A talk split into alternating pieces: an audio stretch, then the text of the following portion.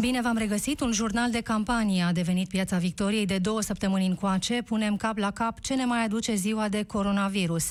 Având uh, în direct uh, reacții ale oficialilor, vorbind cu jurnaliști, cu oameni care, ca noi toți, trec printr-o criză cum nu am mai trăit. Astăzi avem avantajul să facem mai mult decât să consemnăm sau să ne minunăm de ce mai scoate criza asta din noi ca nație. Astăzi aflăm răspunsuri din cea mai autorizată sursă. Premierul Ludovic Orban este în direct la Europa FM. Bună seara! Bună seara! Cum ați spune că suntem în acest moment, domnule prim-ministru? Suntem mobilizați. Mă bucur că majoritatea zdrobitoare a cetățenilor României uh, respectă recomandările și regulile pe care le-am stabilit uh, pentru a reduce răspândirea virusului. Uh, în ceea ce privește datele, numărul de persoane care sunt diagnosticate pozitiv este un număr relativ scăzut în comparație cu alte țări europene. Uh, sigur că suntem concentrați în uh, acest moment uh, și facem tot ce este omenește posibil pentru a putea face achizițiile necesare pentru a asigura echipamente de protecție, substanțe dezinfectante, ventilatoare și alte aparate care sunt necesare pentru pregătirea lor pentru a trata persoanele care Uh, sunt diagnosticate, dar nu numai, și pentru a asigura tratamentul uh, celorlalți uh, cetățeni, afectând cât mai puțin derularea procedurilor medicale pentru cetățenii care nu sunt diagnosticați, dar au nevoie de îngrijiri medicale în spitale. Suntem într-un amplu proces de asemenea de consultare a mediului de afaceri, a patronatelor, asociațiilor profesionale, confederațiilor sindicale, pentru a găsi soluții potrivite care să dea un răspuns uh, la criza economică gravă asociată cu epidemia de coronavirus. Și suntem uh, gândim uh, fiecare pas uh, cu mare atenție, astfel încât uh, să dăm răspunsuri potrivite la problemele cu care se confruntă diferitele ramuri economice. Ați zugrăvit practic tabloul în ansamblul lui. Vă propun să abordăm câteva teme specifice. De exemplu, avem o situație în sistemul sanitar, mulți medici, multe asistente care fac pasul înapoi, unii chiar demisionând. Este o situație de amploare la Arad, cel puțin. Ce faceți în această situație, domnule prim-ministru? Ne pare rău uh dacă sunt cadre medicale care aleg să-și dea demisia, solicitarea mea către medici, către asistente, către personalul medical este aceea de a-și face datoria, de a respecta medicii jurământului Hipocrate, de a trata toți pacienții, nu numai pacienții infectați cu coronavirus, ci și pacienții care au nevoie de îngrijiri medicale. A lăsa spitale fără cadre medicale înseamnă, de fapt, a lăsa cetățeni români fără posibilitatea de a beneficia de tratament, de îngrijiri medicale, de intervenții care le pot salva viața. Noi facem tot ce este omenește posibil, am mai spus, pentru a încerca să asigurăm uh, materialele, echipamentele, substanțele necesare. Uh, ne-a prins uh, această epidemie oarecum nepregătiți, uh, deși legea prevede că țara trebuie să aibă stocuri strategice de materiale, echipamente în vederea unor astfel de epidemii. La momentul prelorii guvernării ne-am găsit rezervele goale. Când uh, v-ați dat seama, domnule prim-ministru, când v-ați dat seama că sunt rezervele goale? Ați preluat guvernarea în noiembrie la început. Mm, avem o probă privitoare la mobilizarea noastră. În data de 4 februarie am emis ordonanța de urgență 11, uh, exact cu scopul de a derula procedurile de licitație pentru a asigura stocurile strategice. Dar din noiembrie până în februarie derulată, sunt uh, patru luni. Licitație derulată prin uh, ONAC. Uh, a trebuit să reparăm foarte multe alte lucruri care au fost mult mai urgente până în momentul respectiv. Imediat cu uh, informațiile care au apărut despre epidemia din uh, Wuhan, uh, noi uh, am evaluat starea de lucru și am luat rapid uh, măsurile necesare. Cea mai bună dovadă, vă repet, în 4 februarie, când uh, nu exista niciun risc, uh, niciun pacient uh, român diagnosticat cu coronavirus. Primul pacient a apărut în data de 26 februarie. Dar deja virusul făcea prăpăd în Italia, cel puțin. Trecuse din China data, în Italia. În data de 4 februarie nu era încă o extindere. Eu vă spun, pe data de 26 februarie, când a fost primul diagnostic pozitiv în Italia, erau în jur de 150 de pacienți diagnosticați. Am o întrebare aici, pentru că... virus, în timp ce în 4 februarie nu știu câți erau diagnosticați în Italia.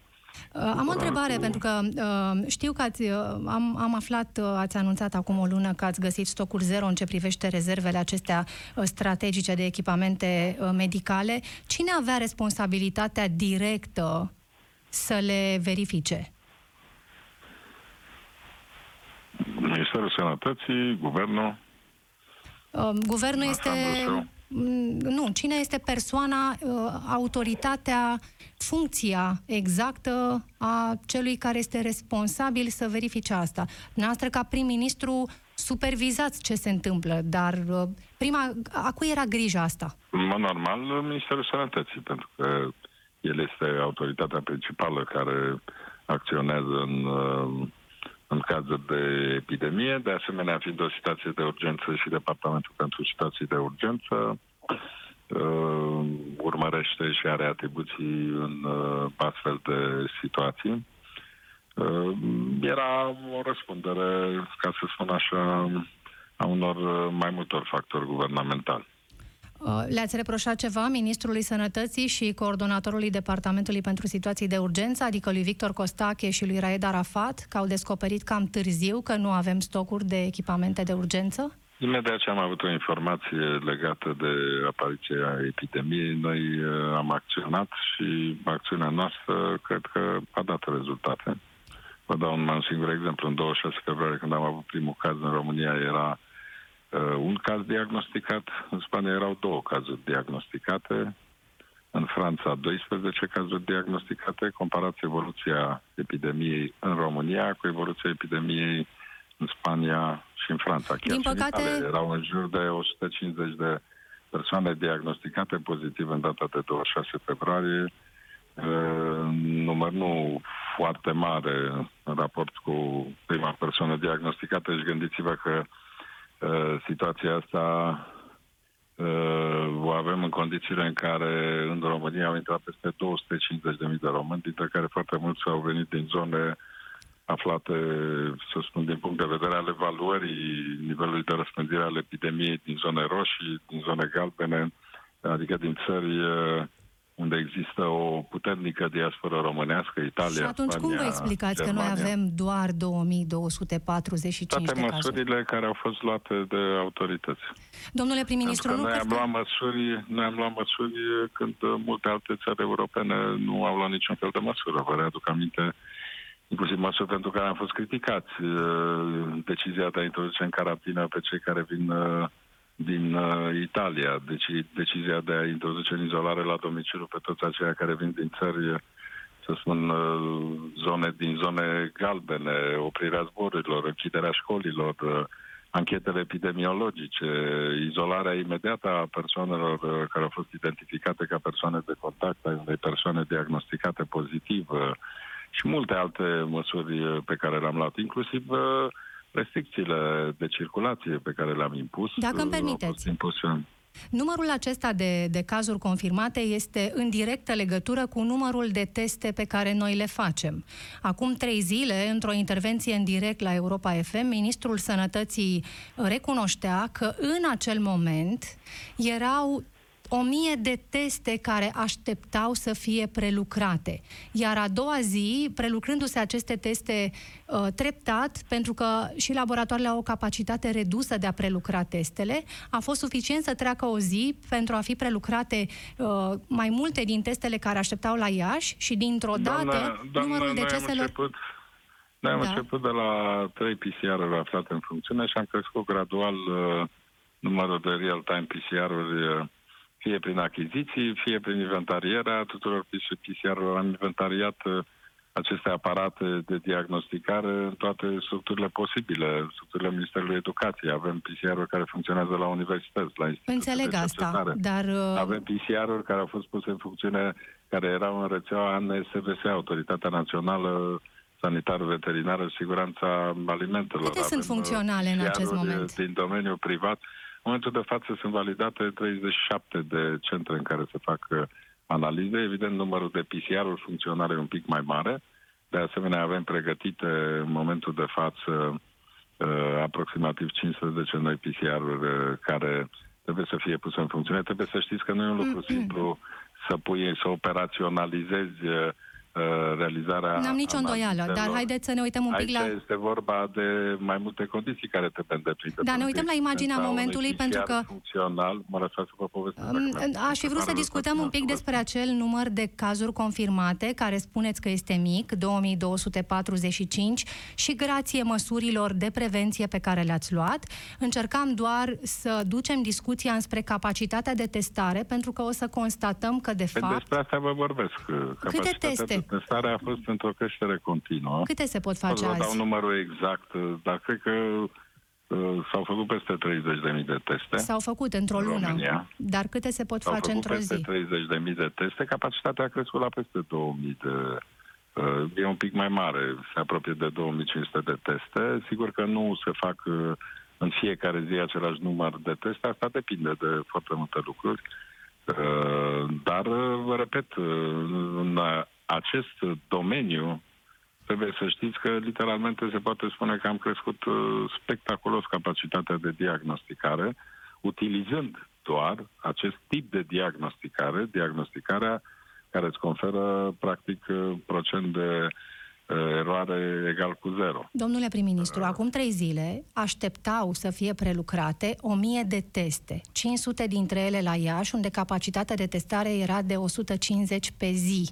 Deci numai din cele care se adunaseră ar mai fi durat 3-4 zile ca să fie prelucrate, dovadă că am avut două zile mai târziu o explozie, dacă pot să mă exprim așa. Am operaționalizat PCR-ul din Suceava, de asemenea a mai fost alocat un PCR, ne-am oferit să trimitem teste la PCR-urile de la Institutul Oncologic, de asemenea inclusiv Universitatea uh, operaționalizează un uh, PCR uh, și vom mai, uh, din câte știu și autoritățile locale au un curs de uh, de achiziție PCR, tocmai pentru a crește capacitatea de diagnosticare. Ce Bun. v-am spus nu este un lucru simplu. Gândiți-vă că este extrem de complicat să achiziționezi astăzi PCR-uri. După aia, punerea lor în funcțiune presupune mai multe lucruri. Trebuie o calibrare a lor.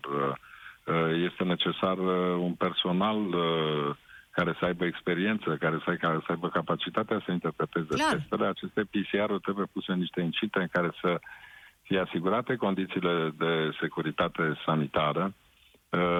De asemenea, ele trebuie să uh, acționeze într-un ritm de diagnosticare care să permită cu adevărat, că știți, uh, procesarea unui uh, test uh, durează, variază de la PCR la PCR, dar durează. Și mai contează două și resursa umană? Înțeleg că ore nu jumate. avem, nu avem uh, destui Ne-am specialiști luat care... încă din timp, uh, am pregătit uh, oameni uh, în, uh, în București, uh, oameni care urmau să opereze PCR-urile, de asemenea cei care au mai operat PCR-uri uh, pentru diagnosticarea uh, infecției coronavirus uh, au uh, primit o pregătire astfel încât să creștem personalul uh, care are capacitatea Da. de a face aceste teste. Toate aceste greutăți pe care uh, încercați să le depășiți în această perioadă nu fac decât să ne determine să recunoaștem că, în ciuda eforturilor, totuși capacitatea de testare este scăzută. Recunoașteți asta? Doamna, capacitatea de testare a fost uh, permanent crescută în funcție de nevoia de testare. A fost nevoia crescută, de dar e testare- suficientă? Iar nevoia de testare a depins de răspândirea uh, acestui coronavirus. Iar această răspândire a coronavirusului a fost o răspândire care a fost limitată, redusă la maxim de toate măsurile pe care le-am luat din timp. Domnule Pentru că prim-ministru, Multe alte state nu au luat niciun fel de astfel de măsură. este foarte adevărat. Dar dacă aveam o mie de teste așteptând să fie prelucrate, înseamnă că aceste teste au fost necesare, dar nu aveam Doamne, există capacitate. întotdeauna, între momentul în care se recoltează probe și momentul în care se pune diagnostic, există, fără discuție, există o durată de Cât timp. apreciați că este? 24 de ore, 48 de ore, depinde de uh, zonă, de centru, Da. câte, Ne care e puteți nivelul spune- de răspândire. Ne Gândiți-vă puteți... că, Da. gândiți-vă că noi am avut imediat reacție și am uh, transmis kiturile de testare și uh, în curând va ajunge și un PCR nou la Suceava pentru a sprijini realizarea de teste la Suceava, pentru că acolo uh, acolo au fost aproape 30% din cazurile diagnosticate din România și întârzierea care a apărut uh, la centrele de testare din regiunea nord-est s-a datorat tocmai acestei răspândiri uh, foarte rapide în uh, zona Suceava. Ce spune despre noi, domnule prim-ministru? Ce, ce vă spune dumneavoastră ca premier? Ce s-a întâmplat uh, la Suceava? Această explozie de cazuri, acest, iată, dosar penal cu DSP bănuit că a măsluit teste, cu testări făcute pe pile, cu aglomerări uh, stupide de persoane într-o situație în care, din potrivă, distanțarea socială era recomandarea. Ce, ce spune despre noi asta? Mă rog, spune despre spitalul respectiv. Spitalul, în loc să fie un centru care să trateze bolnavi, în care să se respecte toate măsurile și recomandările, uh, practic foarte mult nu au respectat aceste măsuri și recomandări, dovadă că sunt infectate, am înțeles, peste 90 de persoane, de angajați uh, din uh, spital. Bine, și 600 Uh, de localnici plus 4.000 acum în izolare la domiciliu pentru că sunt contacți ai celor confirmați. Sigur că da, dar uh, faptul că am derulat anchetele epidemiologice, acolo gândiți-vă că noi a trebuit să refacem și capacitatea Direcției de Sănătate Publică, De ce? pentru că și din Direcția de Sănătate Publică a trebuit să trimitem coordonatorul regional de la Iași, uh, care a trebuit să ia măsuri de întărire a uh, Direcției de Sănătate Publică. Ce s-a întâmplat acolo cu acea în doamnă? general, direcțiile de sănătate publică au fost uh, foarte slăbite în ultimii 10 ani, cel puțin. Cum s-a făcut numirea la DSP Suceava acestei doamne care a patronat această debandadă în plină criză? Nu știu exact când a fost numită, dar uh, cu siguranță Direcția de Sănătate Publică poartă responsabilitatea alături de managementul spitalului și de inclusiv șef de secție. Dar uh, deocamdată e complicat uh, să se facă o anchetă, se va face o anchetă și se vor uh, lămuri toate responsabilitățile. La ora actuală suntem în situația în care încercăm să găsim o soluție de a asigura un management uh, de criză care să rezolve rapid uh, toate problemele care există în uh, spitalul de Suceava. Știți foarte bine că am luat măsura uh, carante- carantinării municipiului Suceava și a opt comune periurbane, tocmai uh, pentru a împiedica um, deplasarea uh, din uh, zona Suceava pentru a reduce posibilitatea de transmitere a virusului de către posibili infectați uh, dintr-o zonă cu o răspândire foarte largă, să nu afectăm uh, județele limitrofe. Evident, uh, aplicăm cu foarte mare severitate toate măsurile, toate restricțiile pe care le-am impus.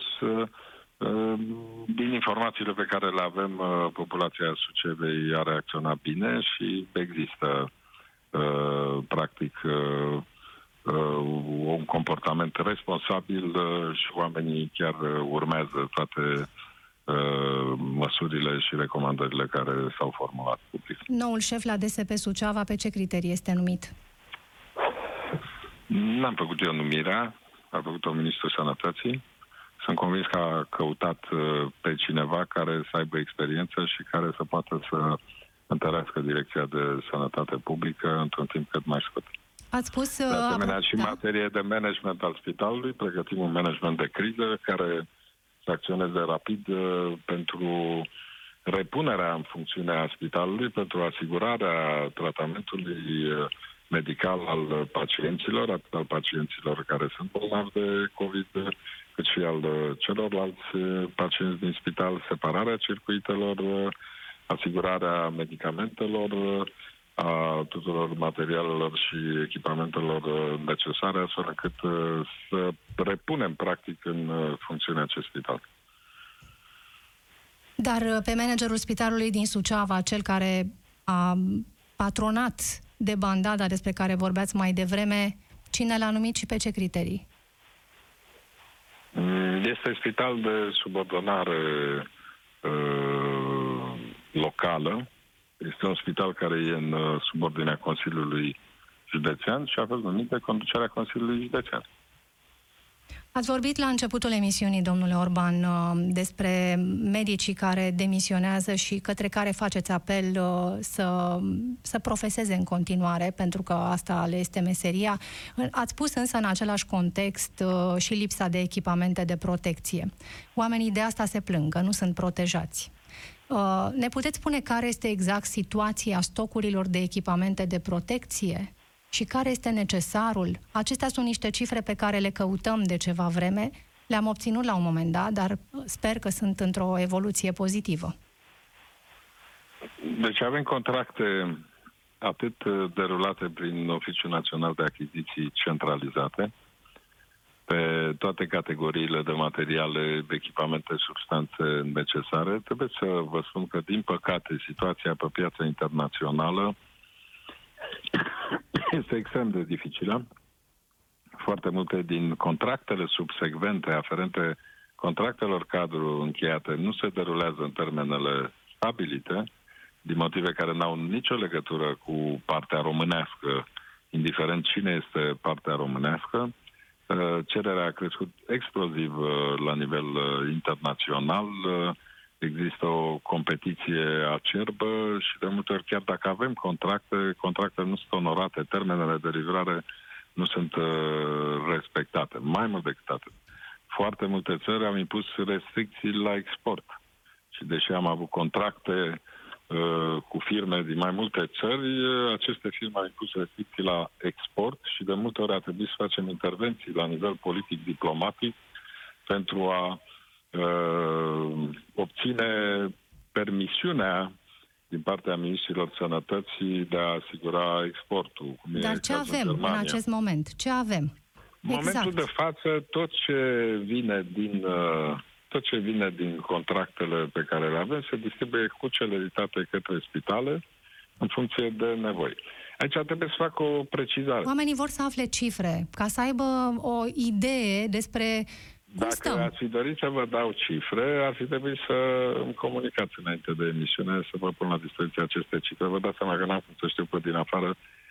În România sunt uh, peste 350 de spitale și nu cred că cineva poate să prezinte situația stocurilor pe fiecare spital. Dar aici vreau să fac o lămurire. La nivel național. Da. Achiziția de medicamente, de echipamente, de materiale de protecție, de substanțe. Se derulează de fiecare spital în parte, pentru că fiecare spital în parte are un management, are un buget uh, care este alimentat fie din uh, decontările de la Casa Națională de Sănătate, fie din uh, resurse puse la dispoziție de Uh, cei care au spitalele în subordine, indiferent că sunt autorități locale, Ministerul Sănătății, Ministerul Transporturilor. Spitalele în sine trebuie să deruleze proceduri de achiziție. Ministerul Sănătății și alte ministere, să spun, care uh, au spitalele în subordine, de asemenea autoritățile locale, de asemenea trebuie să implice.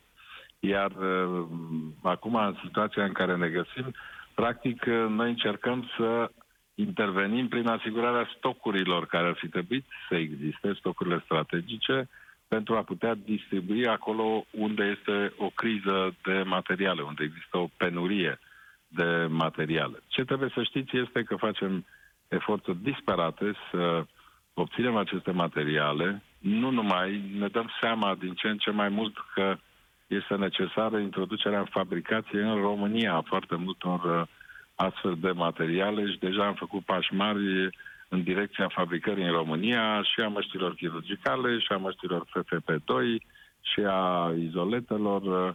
Se lucrează la ora actuală în trei direcții pentru producerea de ventilatoare. Trebuie să știți că astăzi noi avem contractate peste 450 de ventilatoare, numai prin uh, când vor veni? de la nivel național. Când vor deja veni? ar fi trebuit să vină și deja ne-au fost raportate întârziere în livrare. Pentru că uh, eu sunt convinsă că oamenii vor să afle ce avem, uh, iar apoi ce o la să ora avem. Actuală, la ora actuală, deci avem uh, uh, paturi ATI cu ventilatoare, sunt într-un număr uh, mult mai mare decât numărul de cazuri care necesită tratare astăzi în uh, ATI-uri. În Câte rețeaua de cazuri vă spitale așteptați din să fie în România. România care vor avea nevoie de terapie intensivă, domnule prim-ministru? Sper să fie cât mai puține. Cu cât sunt mai puține persoane care sunt diagnosticate pozitiv, cu atât vor fi mai puține persoane care vor avea nevoie de tratament în terapie intensivă. Dar uitându-vă la ce De s-a întâmplat în asemenea, am Italia, în încercat, Spania, Am încercat, noi am încercat să protejăm persoanele în vârstă, bunicii și părinții noștri, persoanele de peste 65 de ani și rata de îmbolnăvire este mult mai mică în România pe segmentul de vârstă de peste 65 de ani în raport cu alte țări. Uh, Iar uh, uh, cred că acest lucru se datorează tot uh, măsurilor pe care le-am luat și pe care continuăm să le luăm. Uh, Doamna care a condus DSP Suceava, am verificat că aveam o, a- aveam o informație, dar nu eram foarte, foarte sigură uh, pe ea. Doamna de la DSP Suceava a fost renumită în funcție de liberal în ianuarie anul acesta. Acea doamnă care a patronat uh, dezastrul. Nu cunosc persoana, nu eu sunt cel care am avizat sau am avut cunoștință de o astfel de numire. Dar Uh, când a fost nici nu nenorocirea cunosc de la, persoana de respectivă. la Suceava, domnul Costache sau domnul Tătaru nu v-au spus că acolo e un personaj susținut de PNL? Nu, E important acest lucru, domnule prim-ministru. Important este ca oricine își face datoria să răspundă, fie cu funcția, fie să răspundă uh, material, fie să răspundă penal, dacă este cazul răspunderii penale. Din punctul meu de vedere, nu am prieteni, nu am colegi de partid, nu am decât uh, oameni cu care lucrez și care au obligația să-și facă datoria, iar cine nu-și face datoria trebuie să plece. Um, În ceea ce privește m, medicii și asistentele care demisionează, domnule prim-ministru, fiind stare de urgență, este ceva ce puteți să faceți, o măsură prin care să le impuneți să rămână? Am văzut foarte multe um, propuneri, idei. um, mm, Vom opta pentru o variantă.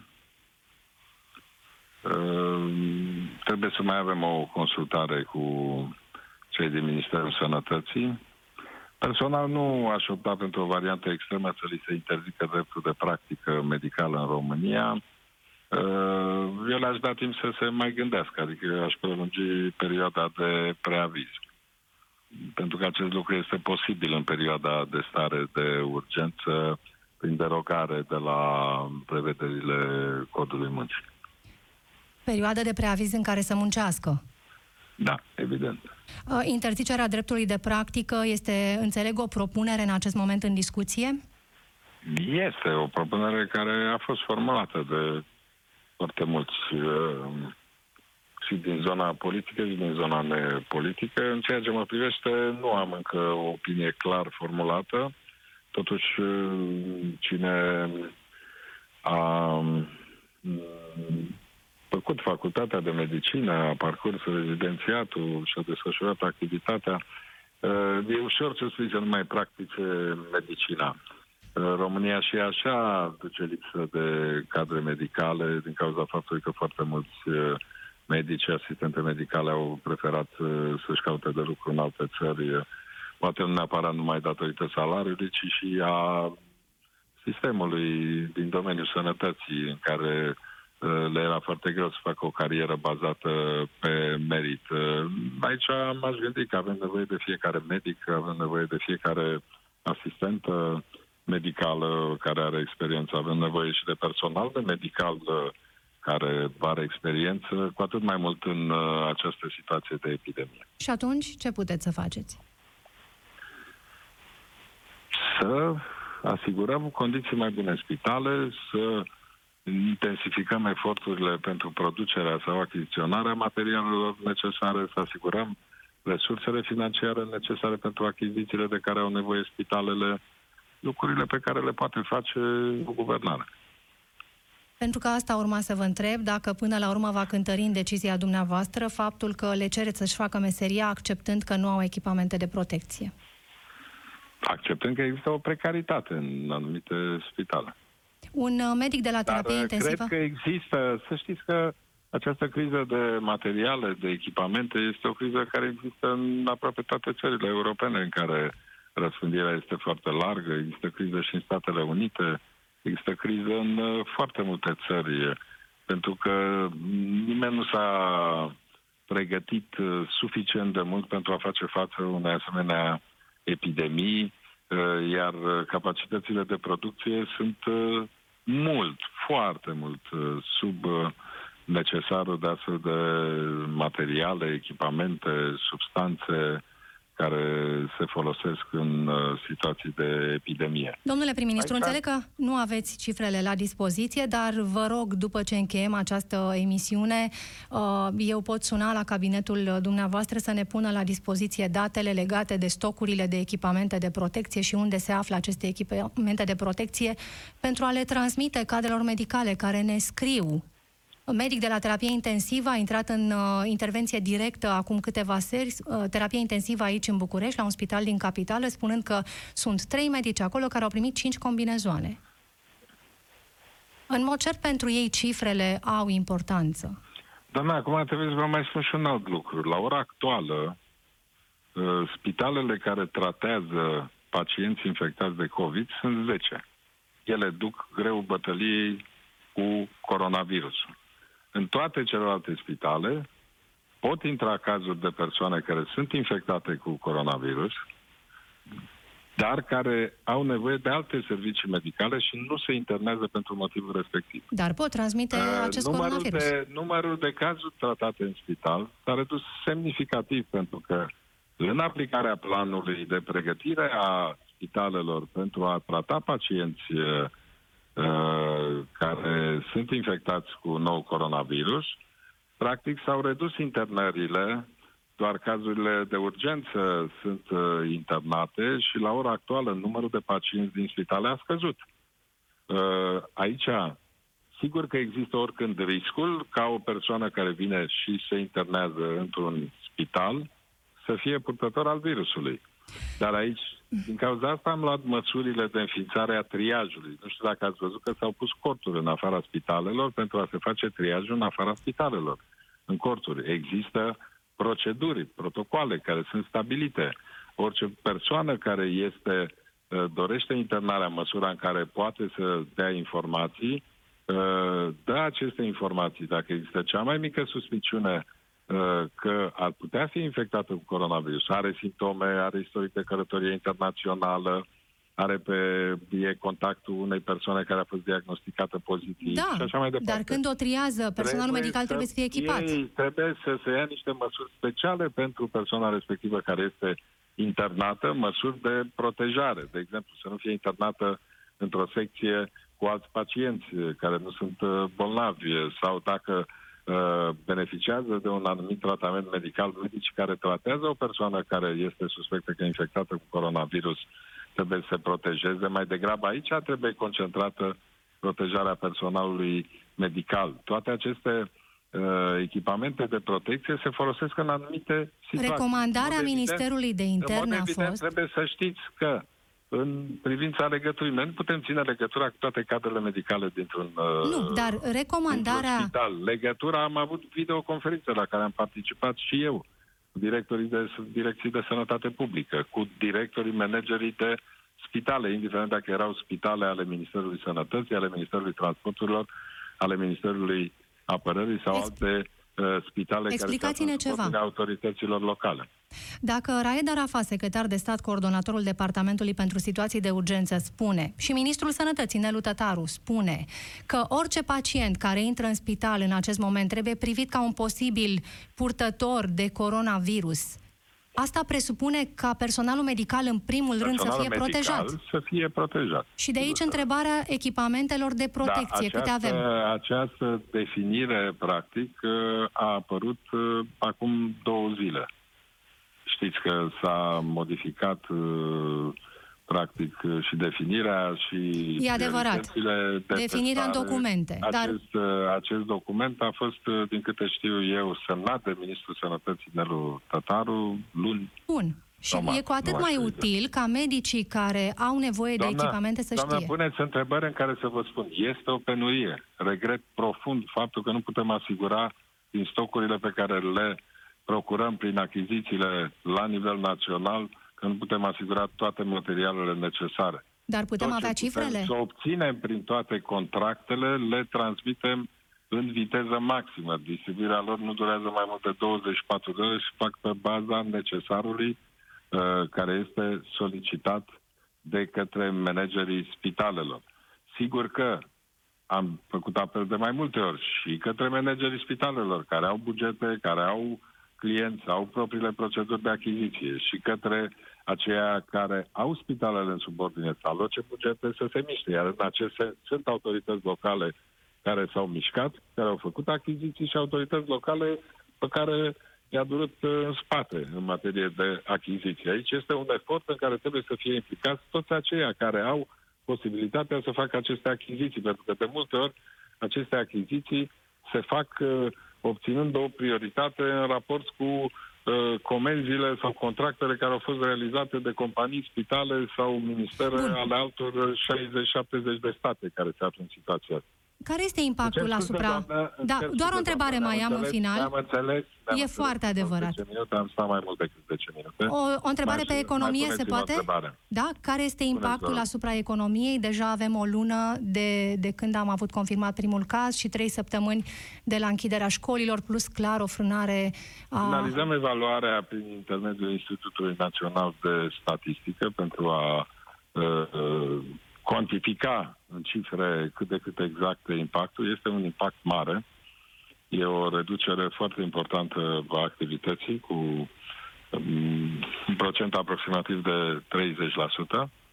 Uh, cu siguranță că foarte multe domenii sunt afectate direct, cum e Horeca, cum e transportul de persoane, uh, tot ce înseamnă activitate de spectacol, uh, activități sportive.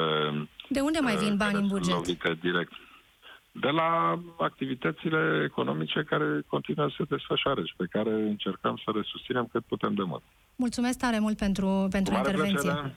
Ludovic Orban, prim-ministrul României, interviu la Europa FM, da, nu doar 10 minute, e adevărat, ci mai mult o jumătate de oră, dar uh, cred că s-a înțeles ce era de înțeles și sigur vom mai vorbi despre ceea ce am înțeles cu toții din acest interviu știri la Europa FM peste câteva minute doar, la fix. O seară bună! Piața Victoriei. De luni până joi, de la 18 și 15 minute, la Europa FM.